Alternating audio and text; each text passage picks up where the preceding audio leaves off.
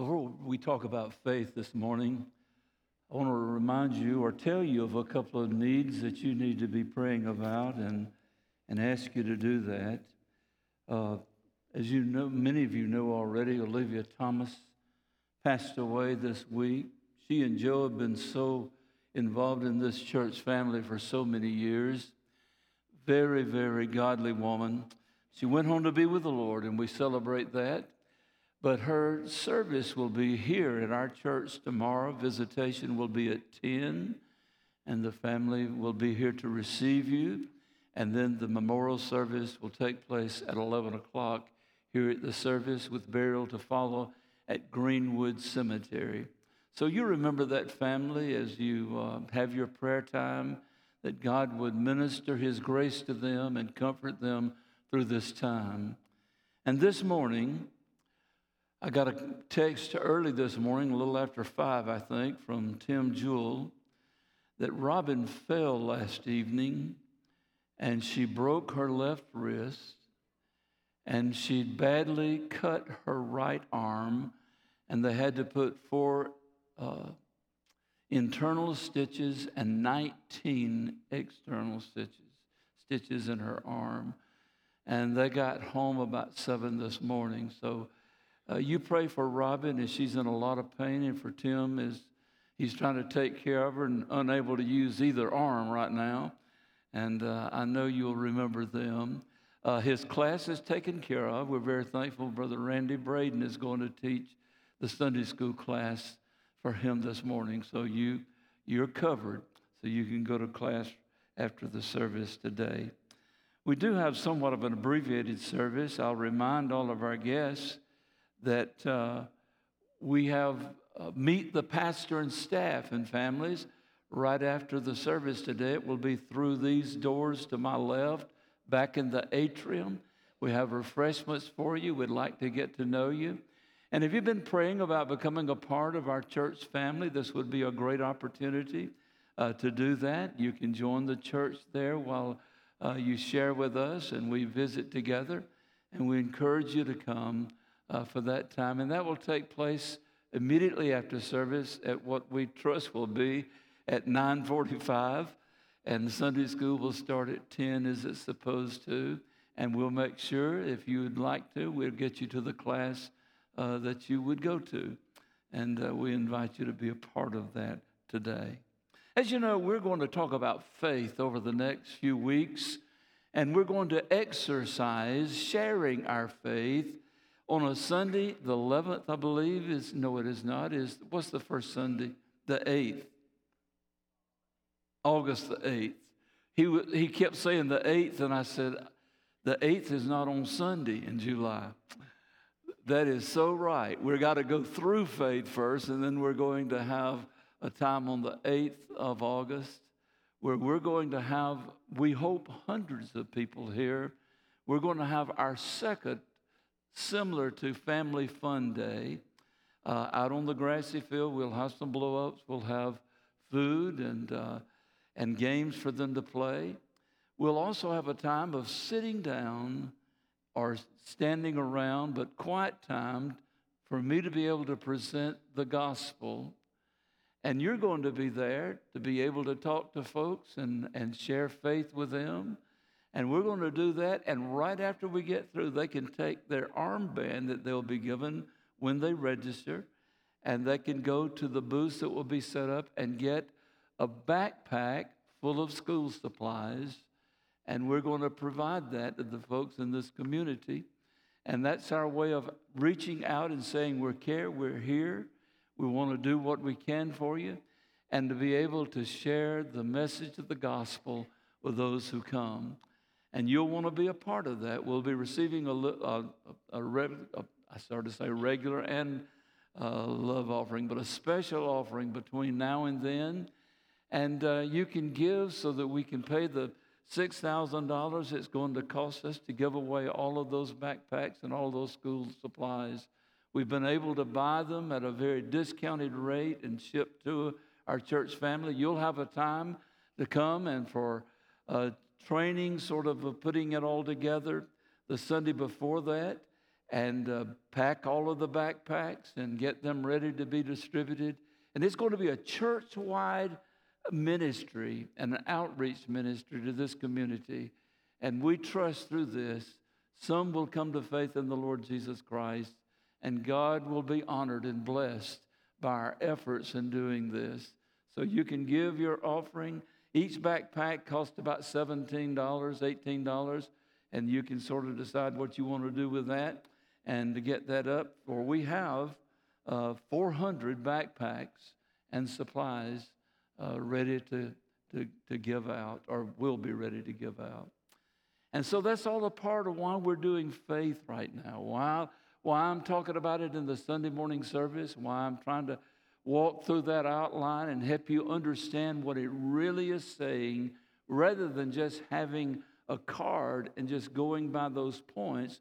You'll have a deeper understanding, a better understanding of why we present faith, why we want to talk to them on the subject of faith as we go through that outline with them. Faith, as you'll recall, is an outreach tool that we have used in the past, and, and for a long time we've used it. It takes the letters of faith, F A I T H, and it breaks it down, and each letter stands for something, and you share that truth, and, and then you get to the end and ask them if they'd like to experience that. I want you to know that faith is probably the most useful, beneficial, uh, workable way of witnessing the gospel that I've ever experienced in all of my ministry. And I've been through a lot of training. I've gone through a lot of stuff and used a lot of different ways of sharing the gospel. But faith is probably the most productive, most effective of any of those tools that I've seen. Today we're going to talk about the letter F. F stands for forgiveness. You know, you open up the subject when you talk to them about faith, you talk about eternal life, you talk about heaven. Have they ever thought about heaven? They ever thought about going there? How do they think somebody goes there? What, what do you need to do? And then you ask them if you can take just a moment and share with them how the scripture answers that question. And you say, I want to use the word faith, F A I T H, to help you understand that. And as I do that, I'll take each letter and I'll tell you what it stands for, and we'll learn what faith really means. Forgiveness. F stands for forgiveness. You see, you can't have eternal life, you can't have heaven without God's forgiveness. The scripture says in Ephesians 1, verse 7, in Him, meaning Jesus, we have redemption through his blood, the forgiveness of sin. You see, forgiveness is the way that you experience God. That's the way you get to go to heaven. That's how you spend an eternity there through God's forgiveness. I want us to talk just a few minutes this morning about the word forgiveness, the gift of forgiveness. Sometimes we talk about it like it's just really no big deal. I'm forgiven, or would you forgive me, or, or I, I've forgiven you for this. And we talk about the forgiveness that is ours in Christ Jesus as just an everyday subject, and we do not even take the time to try to understand what is involved. What does it mean to be forgiven by God? There are several things that come out to me as I think about that.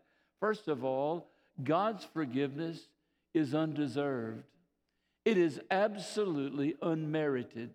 You cannot work for it. You cannot try to be good enough. You cannot try to do enough good deeds. You cannot give enough money to, to the church. You can't give enough money to people. You cannot spend your life doing good works and earn God's forgiveness. You see, it can't be earned, for it is undeserved. It's not something you can get good enough to merit God's forgiveness. And so we find that it is undeserved, it is free, it is given graciously by God, but it did not come without a high price. And we'll talk about that later. It is undeserved. Secondly, it is unlimited. When you think about God's grace and His forgiveness, and you think about His forgiveness being unlimited, it simply means it is not limited by anything. It is not limited by how awful the sins that you have committed may be. He is still able and willing to forgive. His forgiveness is something that, that is unlimited, is not limited by the severity or the awfulness of one's sins, and it's not limited by the number of someone's sins. You know, we've all known people that lived a life, that seemed like just one sin after another, and what we would consider hideous sins, awful sins, we would call them unforgivable sins. But see, it's not, it's not limited by the number of sins and is not limited by how severe the sins are. Matter of fact, Jesus was asked about that question. His disciple says, You know, how many times do I have to kill, forgive my brother? I've forgiven him seven times. That's the word for completion, isn't it? That's the number for completion. I've forgiven him seven times. What more must I do? And Jesus said, Well, let's take the word for that, the number for for, for uh, completion, and seven, and let's talk about earthly completion uh, of 10, and we multiply those and get 70. And he says, when you've done seven times 70, you still have not reached the limit of the number of times forgiveness ought to be granted to your brother. If God teaches us that through the message of the Lord Jesus Christ, that our forgiveness one for another should not be limited by the number of times that our brother, our sister, or, or, or our, our neighbor needs our forgiveness, the number of times they've done that which is wrong, why would we think God's forgiveness would be limited when He is a perfect God and His forgiveness is perfect in every way? It is unlimited. He does not say you've reached your limit. Thirdly, God's forgiveness goes with the, that which has been forgiven being unmentioned in the days that follow. Unmentioned. Never to bring it up again. He will not remind you of your sins of the past. Oh, we're good about that, aren't we? We're good at reminding someone else about their sin of the past. We're good at reminding them of, of what they've said, of what they've done, or how they've hurt, and, and, and, and how they have been ill behaved.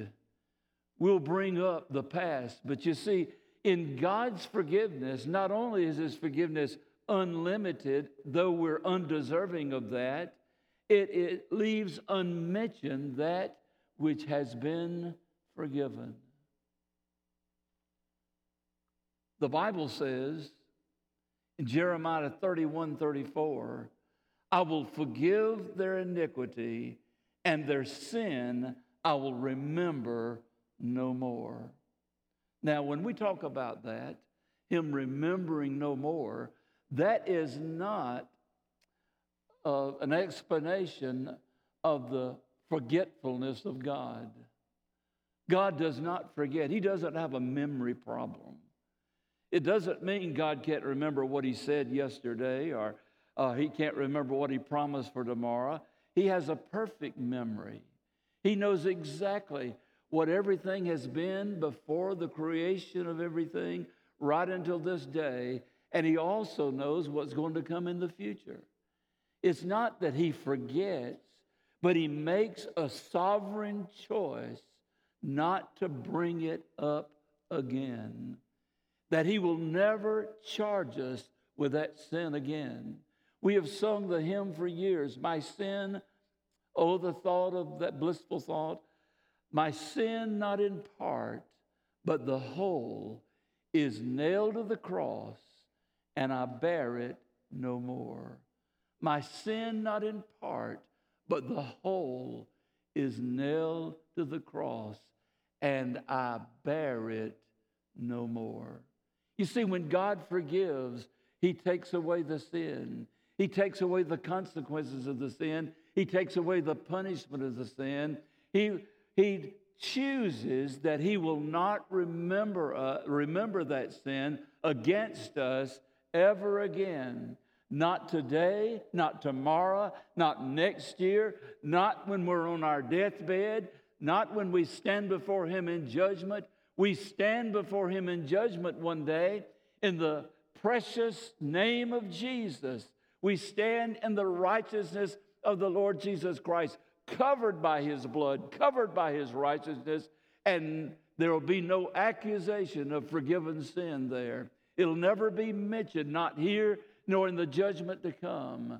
And what a wonderful message to tell to someone who needs God's forgiveness, who needs to know that they can have forgiveness and eternal life and they can go to heaven when we tell them that when God forgives you, even though you don't deserve it and it is unlimited, He'll forgive you for anything. And someone may say to you, Well, you don't know what I've done. You don't know how bad I've been. And you would say, For God's sake, don't tell me. I don't want to know how bad you've been. I don't want to know all of those things you've done. I don't want to hear the nitty gritty of your sin. I'm here to tell you that God will never bring it up again. And He gives you undeserved forgiveness, not even limited by how awful or the number of your sins. That's good news. That's the kind of forgiveness we're talking about when we talk about faith, and the first letter speaks of God's forgiveness. Not only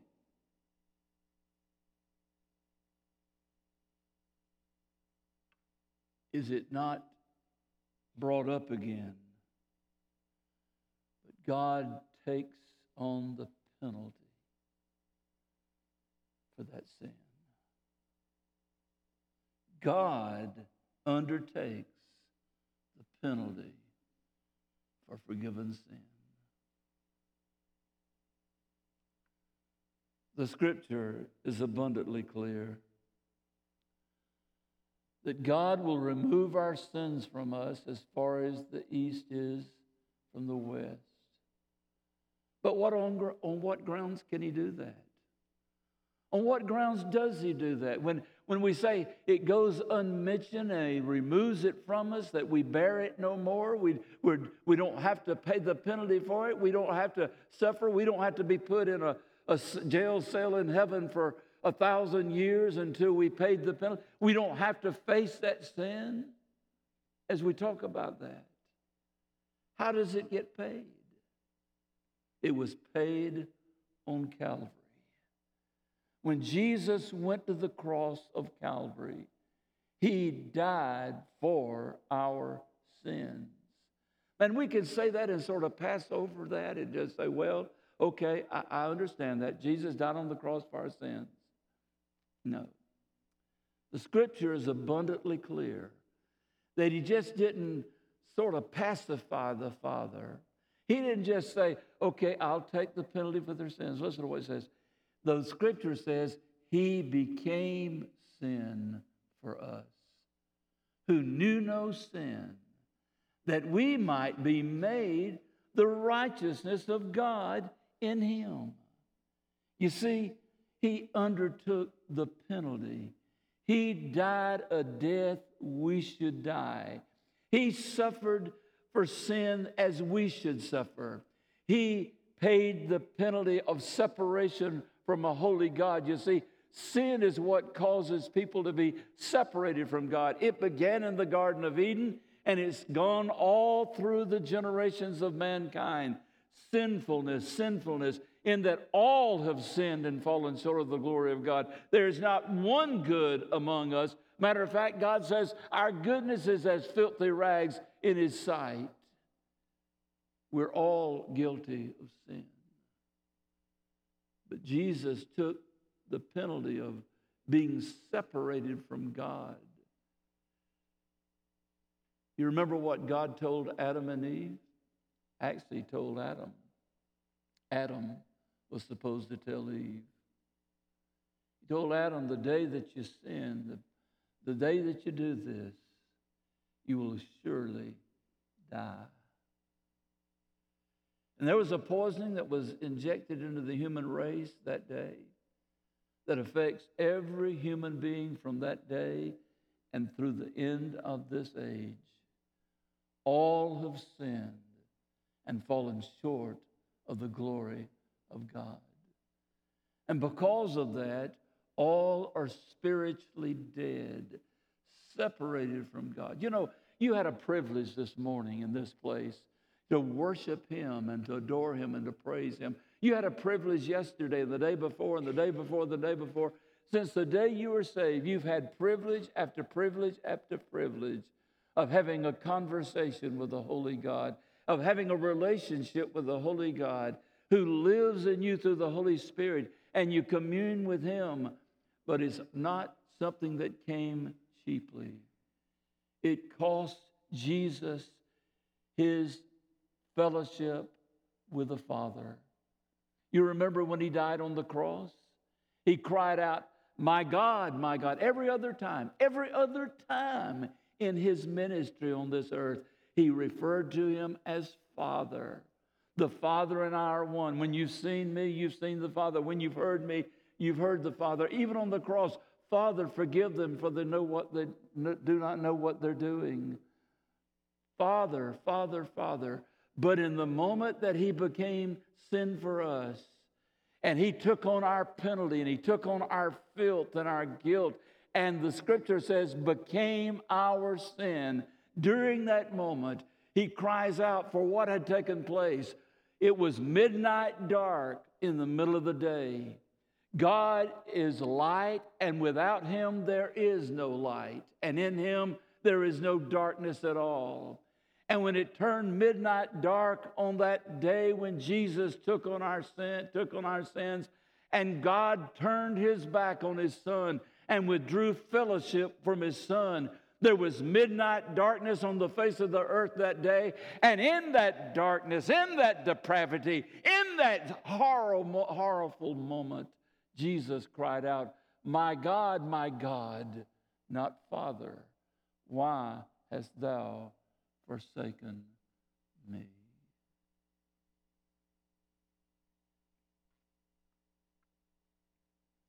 God loves you so much. God loves us all so much. He was willing for his only begotten Son. And the Lord Jesus Christ was willing to go to the cross for you and for me. Was he scared of dying? I don't think so. But I'll tell you what he was concerned about becoming our sin, taking on all of the unrighteousness of the entire world when he is pure and holy and righteous. To exchange his holiness to exchange his righteousness, to exchange his purity for all of our unholiness and all of our unrighteousness and all of our impurities. He took all of that on himself and became that on the cross. And the Father withdrew fellowship. Why? Because Jesus the Son paid the penalty for the sin of all who would trust him and who would believe and receive his wonderful gift of forgiveness. The old hymn we used to sing is an invitation. Jesus paid it all. Say that with me. Jesus paid it all. Let's do it one more time. Jesus paid it all. What did he pay? Sin's price, sin's debt, sin's punishment, separation from the Father. He paid it all. No wonder the songwriter followed that with, All to him I owe. Sin had left a crimson stain. He washed it white as snow. See, God's forgiveness is not a minor thing. It's not just like talking about, oh, I forgive you, don't worry about it. It's not like that. It is a forgiveness that takes the suffering and the pain upon itself that we might be forgiven. That's what the F stands for in faith. God's glorious, wonderful offer of forgiveness. Let me ask you a question Are you forgiven? Do you know the wonderful forgiveness in Christ Jesus? Have you remembered lately of what it is to know you're forgiven? Just think about it. All your sin, all of your rebellion, all of your misdoings have been wiped away, never to be brought up again, never to be mentioned again. Unlimited is His grace in forgiving sin. All because of Jesus. Let's pray together. Father, we anticipate you using this church to help reach dozens, if not hundreds, with the gospel of the Lord Jesus Christ, with the message of faith, Lord, that they might come to know you and that they might be saved. Lord, as we prepare ourselves and we talk through these things, that most of this is just refreshing, a refreshing of, of what we already knew. But Lord, we need to be reminded. We need to exercise these truths. We need to memorize these things that we can share with the world around us that is so desperately in need of your forgiveness. Lord, if there's one in this room who has not experienced the forgiveness of the Father, I invite them and encourage them through the drawing of your Holy Spirit to come to Jesus and to be gloriously forgiven in Christ. Have your way. In Jesus' name we pray.